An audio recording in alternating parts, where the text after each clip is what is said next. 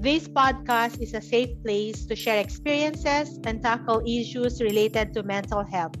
It is meant not to work as intervention or replace any treatment option. Should you feel that you are suffering from any mental discomfort, it is necessary to seek professional help from mental health professionals. I have now seen the clients for a few different sessions overall. We have been working with her on life issues related to depression and anxiety. Every single one of her comments is spontaneous and unrehearsed. Below are the questions I have asked. Okay, uh, greetings sa mga listeners. Andito naman tayo sa panibagong episode natin about uh, interview naman ngayon tungkol sa taong nag-undergo o nakakaramdam ng mga strong emotions. Kasama natin ngayon ang isa sa mga clients ko na si Marga. Marga, tell me about yourself. Hello everyone. Uh, ako po si Marga, 18 years old and a college student po. Okay. So, Marga, start na tayo sa mga questions. What made you decide to seek help? what make me decide to seek help is because I want change to happen in my life and I want to survive syempre and I want to be happy and to be able to manage things since life will never be easy naman. So it's really my goal to be able to go through these storms and being able to overcome them. Okay. Marga, naalala mo ba yung una tayo nag-meet, yung first time? Naalala mo ba ba kung ano yung itsura mo at that time? I think medyo naaalala ko po. And yung look ko po that time is not so happy po and really agitated. Tapos hindi po ako super open po that time. Mm-hmm. Tapos 'di ba yung parang kinakabahan yung boses mo. Tapos may maya parang pinapatay sindi mo yung video mo. Naalala mo yon Marga? Ah, yes po. Oo, tapos parang ah hindi ka mapakali, 'di ba? Parang naglalakad ka kung saan-saan yung time na yon yung para pupunta ka sa sulok kasi mahina yung signal, pupunta ka na naman sa kabila. Nalala mo yon Ah, yes po. Oo, okay. So, ano yung mga symptoms na naramdaman mo noon, Marga? Yung mga symptoms po na naramdaman ko po back then is that every time na na-attack po ako is nasisweat po, tapos on edge, tapos parang hindi po lagi mapakali like I'm always trying to find something to distract myself which is o mostly po pag ganun po, hindi po effective since palipat-lipat po nga po ako like yung nasabi niyo po before po sa about me, ganun po. Okay. How long have you experienced feeling anxious? I think matagal ko na rin po siya na-experience. Pero yung normal type of anxiety po, na-experience ko yun nung mga bata po ako, like grade 5. Pero yung like super extreme na po na mahirap po i-manage. I think nung grade 7 po, like I'm 13 years old, something ganun po. Mm-hmm. Is there something in your life that causes you to feel anxious? I think, ano po, it is yung fear, fear of failure ko po, then criticisms, unexpected, unfortunate events in life po, ganun. Mm-hmm. Kasi kahit naman sino, mararamdaman niya na magiging anxious talaga sila, di ba, sa mga expectations, sa mga unfortunate events. Okay?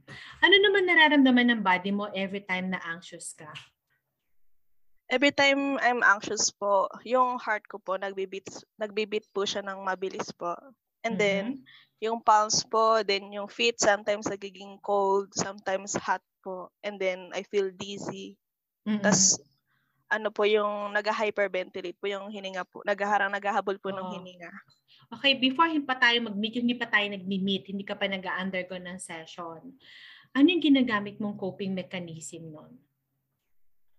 Before nung hindi pa po tayo nag-meet, yung ginagam- ginagamit ko po na coping mechanism po back then is I eat my comfort foods po. Kaya lang po when I do that, parang yung amount po is ano po, sumosobra po ganon. Mm. Tapos, I also oversleep po, tapos overwatch movies po, ganon. Mm. Parang tinatakasan po yung feeling. Oo, parang ano, uh, nagbi-binge eating ka, tapos uh, binge parang watching movies, ganun, parang para makalimutan, no, parang escape ang ginagawa mo at that time. Yes po. Okay, what impact has anxiety had in your life? How does it affect your relationships? I think yung impact niya po is sometimes positive po, sometimes negative. Pag ano po, positive, parang it helps me po to cope with real situations po talag na talaga na threatening. Pero pagdating po do sa negative impact po is like parang yung reaction ko po on things then yung nagiging behavior ko po is nagiging irrational po. So Mhm. which affects po negatively yung view ko with other people tsaka sa sarili ko po Mm, naalala ko, Mark, yung mga parang example mo before, how's yung before na mag-undergo ka ng program, kamusta yung relationship mo with your family at saka sa mga classmates mo noon? Before the program po, yung relationship ko po with my classmates and family po is not so good po. Like, I'm cold towards them. Tapos Mm-mm. parang for them, I'm threatening po. Like, sinasabi po nila na mukha po akong galit. Like, Mm-mm. kung galit po ba talaga ako sa kanila. Ganun po. Bakit nga ba ikaw mukhang cold noon? Anong, bakit, bakit nila nasabi yun? Or bakit nila sabi parang cold ka? Ganon. I think kaya po nila sinasabi yun. Kasi hindi po ako very sociable that time. Like, I often distance myself po from other people every time I get anxious po because of my fear of criticism po, of judgment. Tapos, I also, because of my insecurities din po, parang I distance myself po to them. Mm, okay. So, ang ano talaga, no? Parang iwas na lang. Parang walang issue, di ba? Dahil may nararamdaman ka, ah, parang avoidance, no? Yes po. Okay. Next, what keeps you going when you are going through difficult times? I think what keeps me going through difficult times po is yung goals ko po, yung desires. Tapos yung love ko po for the people around me. Tapos God Mm. Himself po. Okay. So, Marga, naalala mo, di ba, yung nag-start tayo ng program. Kumusta yung program and session mo sa akin? I can say that it's good po kasi po sa program na po na yon I could receive feedback tapos we could exchange ideas po then there are ans- there are questions po na nasasagot po and then nag um, nagiging mas malinaw po yung mga needs po na need i-meet like nagiging organized po yung ano po yung mga gagawin po every time na nag-attack po or something like that. Mhm. So, parang na-providean ka ng mga tools na gagamitin mo pag ikaw nagkakaroon ng mga strong emotions, no? Yes po. Okay. Pero, mahirap ba yung session natin? Nahirapan ka ba personally? Parang, diba, di ba binibigyan kita mga things to do? So, ano experience mo doon? Um, there are times po na nahihirapan po ako. Tapos meron naman pong time na parang madali na lang po sa akin yung gawain. And sa times po na nahihirapan po ako, like, since, yun nga po, pag na-anxious po ako, hindi po ako mapakali, it's hard po to concentrate po dun sa ginagawa ko po. Pero kinik- pag ganun po nangyayari, kinikip in mind ko na lang po kung ano po yung goals, then yung gusto ko po mangyari. So, yun po. Pag ganun po iniisip ko, nagagawa ko po yung mga homeworks po. Mhm. So nakafocus ka talaga sa end goal mo, 'di ba? Bakit mo ginagawa 'to? Bakit gusto mo mag-undergo ng program? Kasi gusto mo talagang ma-achieve yung mga yung goals mo, 'di ba? Okay? What advice would you give to someone who has the same situation as you?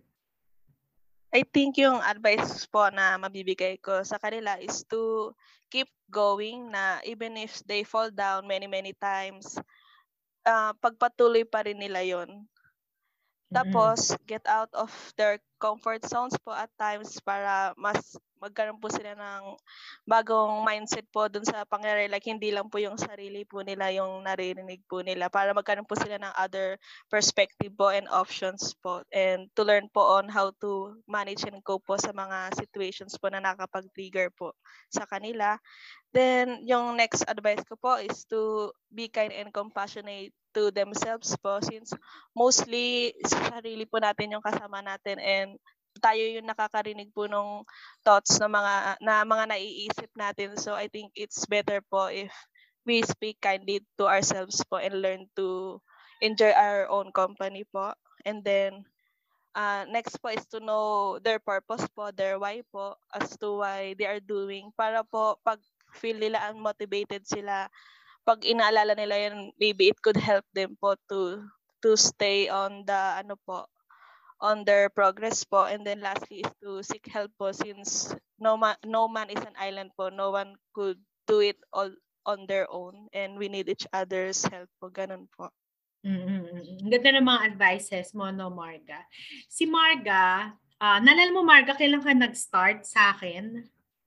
I think mga, I don't exactly remember Anong po, year? pero I think 2021 po Oo, pero 'di ba, yung first few months we meet regularly tapos ngayon para nagbi-meet na lang tayo once every three months, ganyan, once every six months just to check on you pagdating mo kung okay pa ba yung how you handle your anxiety. Tama ba, Marga? Yes po. Mm, ano pakiramdam na may nag-check sa'yo every now and then when it comes to how you handle your strong emotions? Yung pakiramdam po is good kasi you don't feel alone po kapag may nag-check po sa'yo tas you're accountable to somebody po parang there's someone po to offer a feedback po on about your progress po which helps you uh, have good thoughts po dun sa prog- on progress po and how to do the next step po parang nagkakaroon po ng new ideas para po makaisip po ng solutions po dun sa current problems po. Yes, exactly. Okay. So sa mga listeners, tingnan nyo kung experience ni Marga from anxiety. Ngayon, nakaset goals na siya. Somehow, may mga time pa rin na minsan nararamdaman pa rin ni Marga yung anxiety. Pero mahalaga doon, marunong, yan, marunong na siya, may mga tools na siya how to handle kapag meron siya mga attacks. Okay? In conclusion, because Marga is so determined to get better, I have witnessed the progress that she has made. Performing the techniques required a lot of effort from her end. Despite the intense feelings that she frequently experiences, she is able to carry out her day to day responsibilities well and is optimistic about her chances of accomplishing her goals. Kung kaya ni Marga, kaya mo din.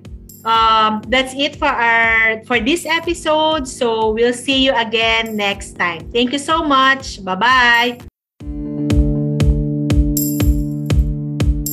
This has been Coach I on the Mind and on Mental Health TBT podcast.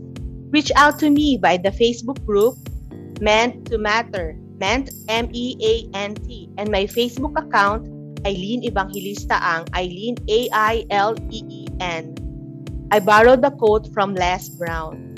You ask for help not because you are weak, but because you want to remain strong. The hurt and pain you are feeling is temporary unless you choose to dwell on it.